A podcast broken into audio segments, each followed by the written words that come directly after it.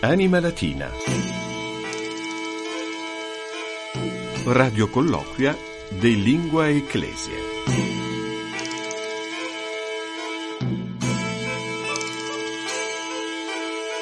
Stazio Radiofonica Vaticana, saluto vos omnes, ego sum Fabius Colagrande, placet mihi vobis anche auditionem latine redditam prebere. Bentrovati all'ascolto della 129esima puntata di Anima Latina, Radio Colloquia di Lingua Ecclesie, la nostra trasmissione settimanale dedicata ai cultori della lingua latina, della lingua greca, ai cultori di tutto ciò che appartiene al mondo classico, una trasmissione che va in onda subito dopo Ebdomada Pape, il nostro notiziario in lingua latina eh, settimanale, trovate i testi di Ebdoma da Pape, tra l'altro sul nostro sito vaticanews.va e nella sezione podcast trovate anche tutte le puntate di Anima Latina che va in onda dal giugno del 2019 e lasciatemi a questo punto introdurre Coram Populo, ipso facto ed ex abrupto, la collega che conduce con me questa trasmissione, la sua presenza è condicio sine qua non del nostro programma, Maria Milvia Morciano. E buongiorno Fabio e salvete omnes.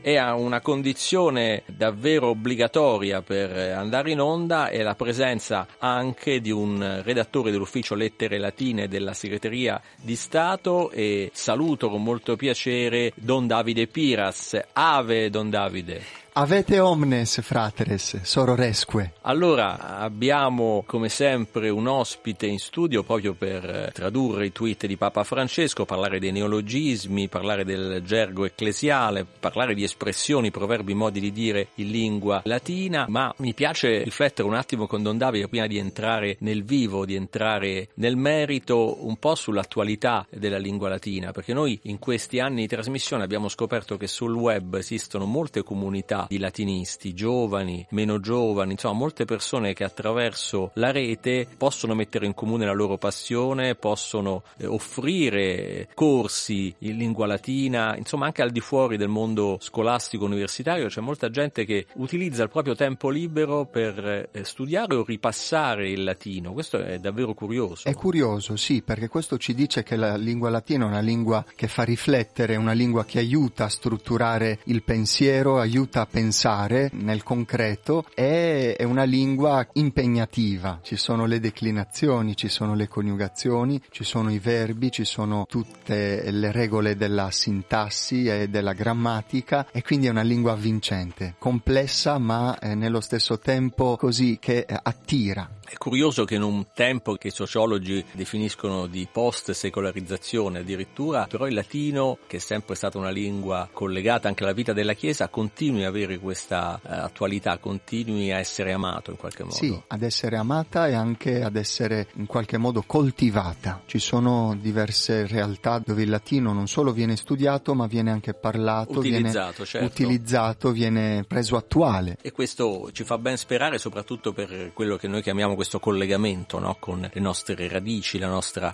come dire, i padri della nostra cultura, quelli più antichi che non dobbiamo mai dimenticare e soprattutto anche per quanto riguarda le radici della nostra fede, che sono molto spesso scritte in latino, anche in greco se pensiamo alle sacre scritture. Andiamo ai tweet di Papa Francesco, la modernità, insomma anche l'attualità della Chiesa in latino. Papa Francesco nel suo account chiocciola pontifex basso ln il 26 giugno dedicò un tweet tweet alla giornata internazionale a sostegno delle vittime della tortura. Tormentorum impediamus horrorem, necesse est communitatem internationalem humanam dignitatem superponere, omnibus atque inabolendis tormentis et victimis fulcendis sine mora eniti. Allora, subito un, un, appello a fermare l'orrore della tortura, tormentorum impediamus horrorem, ma poi troviamo una parola che mi ha colpito mentre leggeva Maria, fulcendis. Fulcendis, proprio dal verbo fulcio fulcis, fulsi, fultum, fulcire, è un verbo che significa sostenere, appuntellare. Allora è l'impegno nella abolizione da, una parte della tortura, come abbiamo letto prima, e poi victimis fulcendis, cioè le vittime ah. che, devono essere, che devono essere in qualche modo sostenute. Quindi in abolendis... In abolendis tormentis, tormentis et victimis. In fulcendis victimis. Sostenere le vittime e abolire la tortura. Insomma, sì. questi sono le due, le due facce, i, i due impegni a cui il Papa richiama la comunità internazionale che diventa, vabbè, qui è facilmente traducibile. Mi sembra, Maria, no? Sì, tormentum ricorre spesso nella geografia, nelle vite dei santi, soprattutto quando venivano proprio, quando venivano condotti a supplizio per eh, spingerli ad abiurare sulla fede e veniva proprio indicata con questa parola, tormento. E quindi nella sì. storia proprio del, dei martiri, ovviamente queste parole come tortura sono utilizzate spesso. Tormento, tortura, sono molto onomatopeiche certo, come parole. Certo. Questo per quanto riguarda il nostro tweet e passiamo adesso alla rubrica dei neologismi. Il neologismo che ha trovato Maria sul lexicon recentis latinitatis ha a che fare un po' con l'abbigliamento, potremmo dire, eh, quando ci si riferisce a qualcosa di rigido e lucente come può essere un colletto. Noi parlavamo nelle scorse puntate della colletta, e quindi un colletto può essere appunto così rigido e lucente, però poi questa parola italiana è diventata anche sinonimo di qualcuno che sia un po' freddo, composto, un po' troppo rigido. Insomma, la parola è inamidato che diventa in latino amilatus, amiloduratus, amilata lintea. Dove viene questa parola amilatus. È proprio un grecismo, è da amilum, amili, eh, che viene proprio dal greco, è proprio l'amido che veniva eh, in qualche modo ricavato dalle sostanze che si trovano in natura, da poi la, la,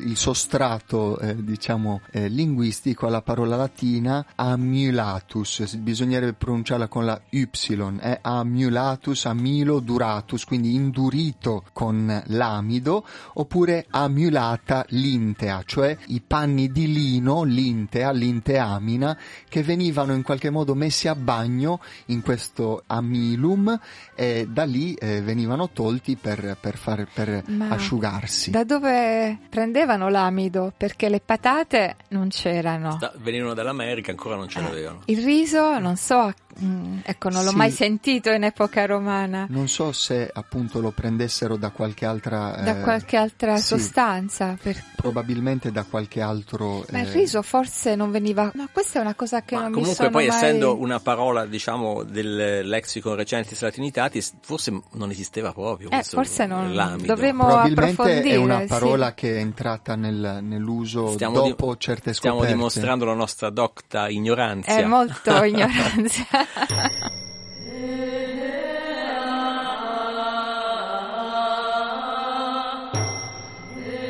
E passiamo al gergo ecclesiale con una parola complicata che però è importante conoscere, che così a occhio e croce mi sembra di derivazione greca, o sbaglio Maria? Axiologia.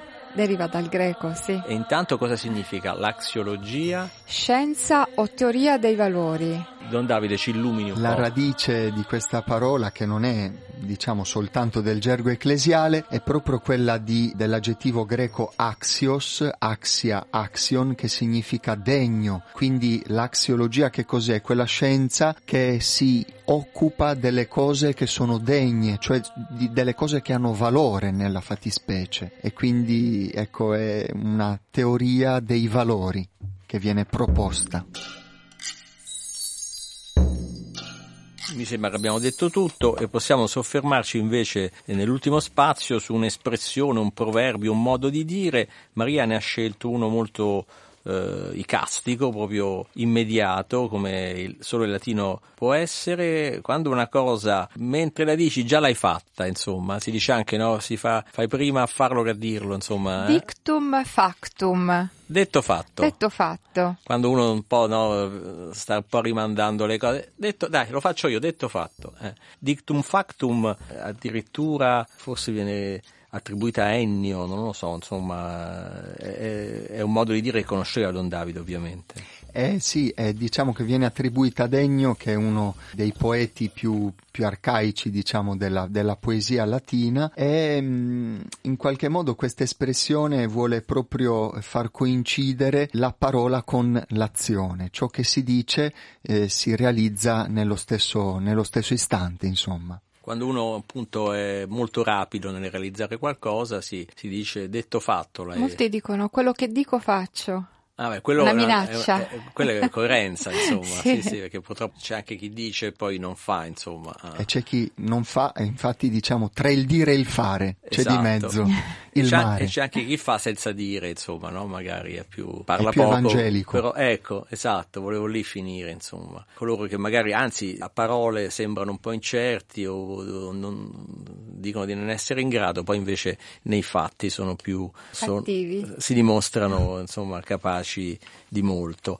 Allora eh, chiudiamo così con questo commento la prima parte della 129esima puntata di Anima Latina, nella quale ci ha fatto compagnia dall'ufficio Lettere Latine della Segreteria di Stato Don Davide Piras. Grazie Don Davide, buon lavoro. Grazie a Svopis.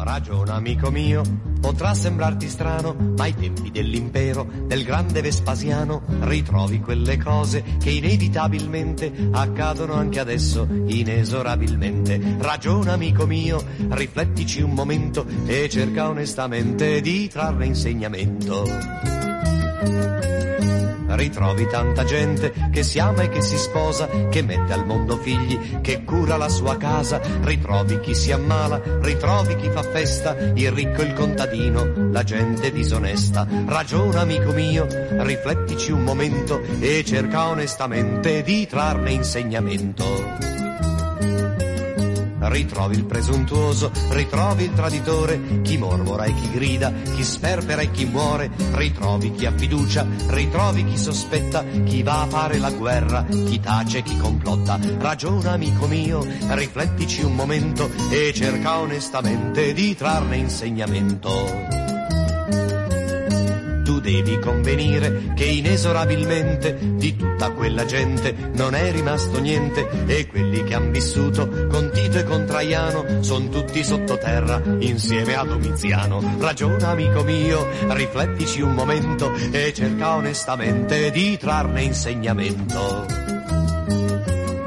Poi guardati d'attorno, osserva il mondo vivo, osservalo ampiamente, sarà molto istruttivo, vedrai che al giorno d'oggi c'è chi ama e chi fa guerra, chi piange e chi fa festa, chi muore e chi sotterra. Ragiona amico mio, riflettici un momento e cerca onestamente di trarne insegnamento e allora capirai che non c'è via d'uscita se vuoi dare un valore a tutta la tua vita. Non dico che tu debba campare eroicamente, ma almeno rifiutare di vivere per niente. Ragiona, amico mio, riflettici un momento e cerca onestamente di trarne insegnamento.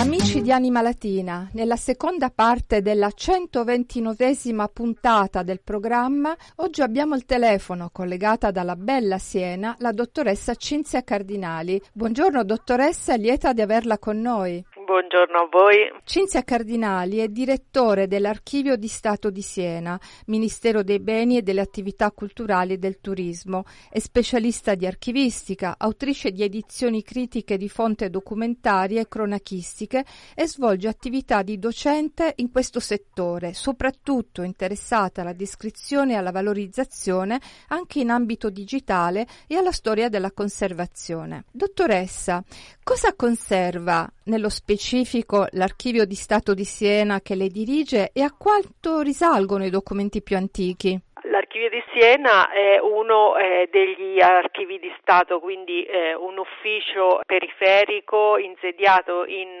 ciascun capoluogo eh, di provincia in Italia e conserva quindi attualmente, come tutti gli altri archivi, la documentazione moderna e contemporanea degli uffici periferici dello Stato, ma per la particolare storia, la nascita e l'istituzione che l'Archivio di Stato di Siena ha, che nasce a metà Ottocento, ancora in epoca granducale, conserva anche gran parte della documentazione della Repubblica di Siena, dell'antico eh, Stato eh, di Siena, quindi con documentazione che interessa non solo l'attuale, eh, grosso modo l'attuale provincia di Siena, ma anche quella che attualmente è la provincia di Grosseto e soprattutto da, con documentazione a partire dall'epoca medievale.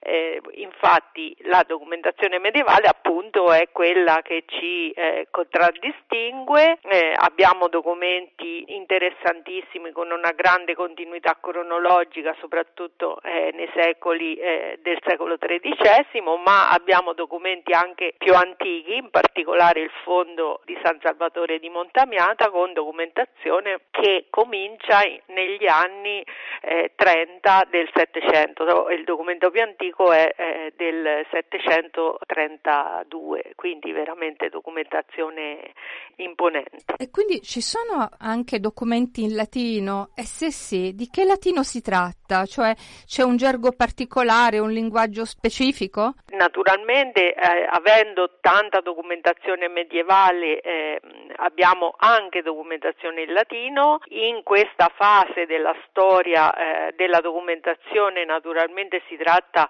di un eh, latino medievale, quindi difficilmente nelle forme classiche, eh, che si eh, adattano alle varie tipologie. Il, il, latino che possiamo trovare nei documenti è appunto un latino adattato alle, ai vari usi per i quali viene ancora utilizzato a lungo, almeno eh, fino al XVI secolo e in alcuni casi anche di più. Quindi, per esempio, nella documentazione di tipo giuridico, gli statuti, la documentazione normativa utilizza il latino ancora a lungo, accanto latino naturalmente appunto diciamo molto semplificato, evoluto, eh, non certo eh, il latino classico. Accanto al latino poi naturalmente eh, c'è la documentazione in eh, che prosegue eh, fino ai, ai, nostri giorni con l'italiano corrente. E quindi la lingua si trasforma attraverso anche la visione di, dell'archivio di Stato in pratica. Esattamente, è una visione privilegiata per studiare la lingua, abbiamo eh, in particolare a Siena proprio per la storia del volgare un eh, campo di studio eh, estremamente interessante e anche eh, estremamente attuale perché l'utilizzo del volgare eh, a Siena è legato direttamente a questo ceto dirigente medievale di grandi mercanti banchieri che accanto appunto alla lingua correntemente utilizzata per la scrittura eh, ancora come dicevo almeno fino al XVI secolo però eh, utilizza e sceglie eh, il volgare quindi l'italiano del medioevo e poi dell'epoca moderna come strumento di comunicazione della propria eh, identità. E abbiamo dei veri e propri monumenti in, in volgare come il Costituto eh, che è un volgarizzamento appunto in forma molto elegante e eh, adatta ad essere esposta eh, dello statuto eh, in vigore in quel momento eh, che fa riferimento al 1309 quindi operazione di utilizzo del volgare molto precoci. L'archivio di Stato di Siena è celebre per custodire le biccherne. Che cosa sono? In breve, eh, le biccherne sono eh, copertine dipinte dei libri eh, dell'ufficio di Biccherna da cui prendono nome l'ufficio finanziario più importante della Repubblica di Siena a partire dalla metà del 200. Questo ufficio che di fatto è il braccio eh, politico, naturalmente gestendo le entrate e le uscite del governo della città, inventa questa da una, eh, una forma d'uso che è quella appunto di segnare le copertine dei propri registri eh, per più facilmente individuarle all'interno del, dei propri depositi, eh, inventa invece una forma decorativa che eh, si evolve poi nel corso del tempo e esprime eh, in maniera eh, figurata e contemporanea al, agli eventi alcuni temi importanti, eventi, personaggi, situazioni eh, del momento eh, e in questo modo praticamente noi eh, ci ritroviamo una collezione unica che va dalla metà del 200 al 600 inoltrato che racconta non solo la storia della magistratura ma la storia della città e in particolare anche si allarga anche alla storia eh, d'Europa eh, in alcuni secoli centrali. Ricordiamo che il Museo delle Biccherne all'interno dell'Archivio di Stato è visitabile, vero dottoressa? Esattamente, eh, si tratta di eh, opere d'arte ma nella loro natura eh, sono documentazione eh, però eh, appunto eh, inserite in un percorso di visita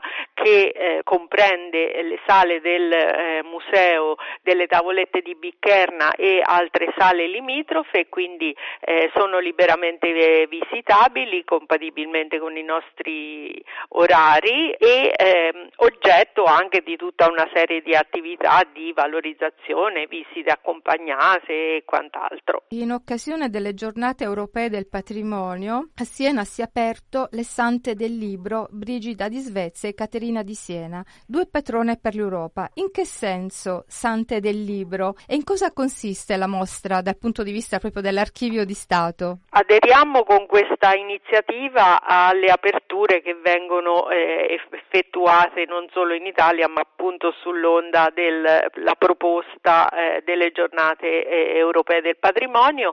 Nello specifico eh, cerchiamo di proporre eh, delle attività che naturalmente hanno attinenza con la nostra documentazione e mh, abbiamo attivato quest'anno eh, una, una, ulteriore collaborazione con la Società Bibliografica Toscana, quindi eh, siamo riusciti a proporre una serie di attività che approfondiscono ehm, quindi attraverso eh, comunicazioni eh, piccoli, un, un, piccolo convegno, eh, un, un, catalogo e ehm, una mostra bibliografica e documentaria il tema delle due copatrone d'Europa, Santa Brigida di Spezia e Santa Caterina da Siena. Lo spirito naturalmente è quello di partire da documentazione conservata qui per farla conoscere meglio, ovviamente Santa Caterina da Siena e che abbiamo eh, scoperto aperto a eh, molte, molti punti di contatto con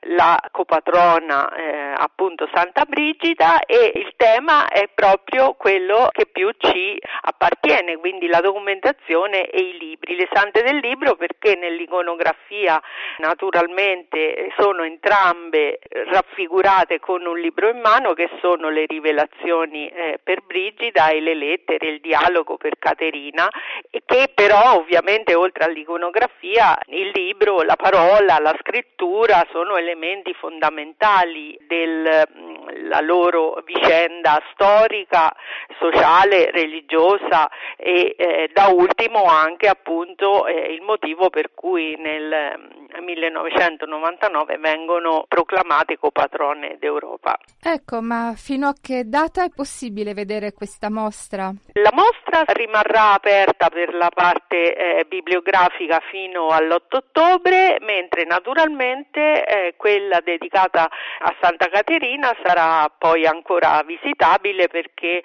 eh, è inserita nel nostro percorso di visita eh, tradizionale. Benissimo, noi ringraziamo la dottoressa Cinzia Cardinali, direttrice dell'Archivio di Stato di Siena, Ministero dei Beni, delle Attività Culturali e del Turismo e le auguriamo di tornare presto con noi. Grazie e un invito alla visita.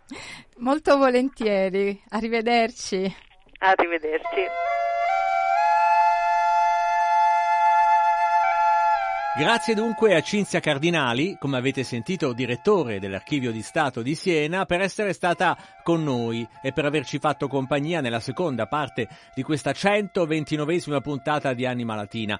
Grazie anche a Don Davide Piras dell'ufficio Lettere Latine, sed acta est fabula. Siamo giunti anche oggi al termine eh, di questa puntata, di questo episodio che troverete in podcast come tutti gli altri su Vatican News e su Spotify, ovviamente cercando Anima Latina. A questo punto da Fabio Colagrande e da Maria Milvia Morciano un grazie ai nostri ascoltatori e te dulcis in fundo al tecnico Patricium Ciprari. Mutatis mutandis. Absit in iuria verbis. Ci sentiamo tra una settimana. Valete. Anima Latina. Radio colloquia de Lingua Ecclesia.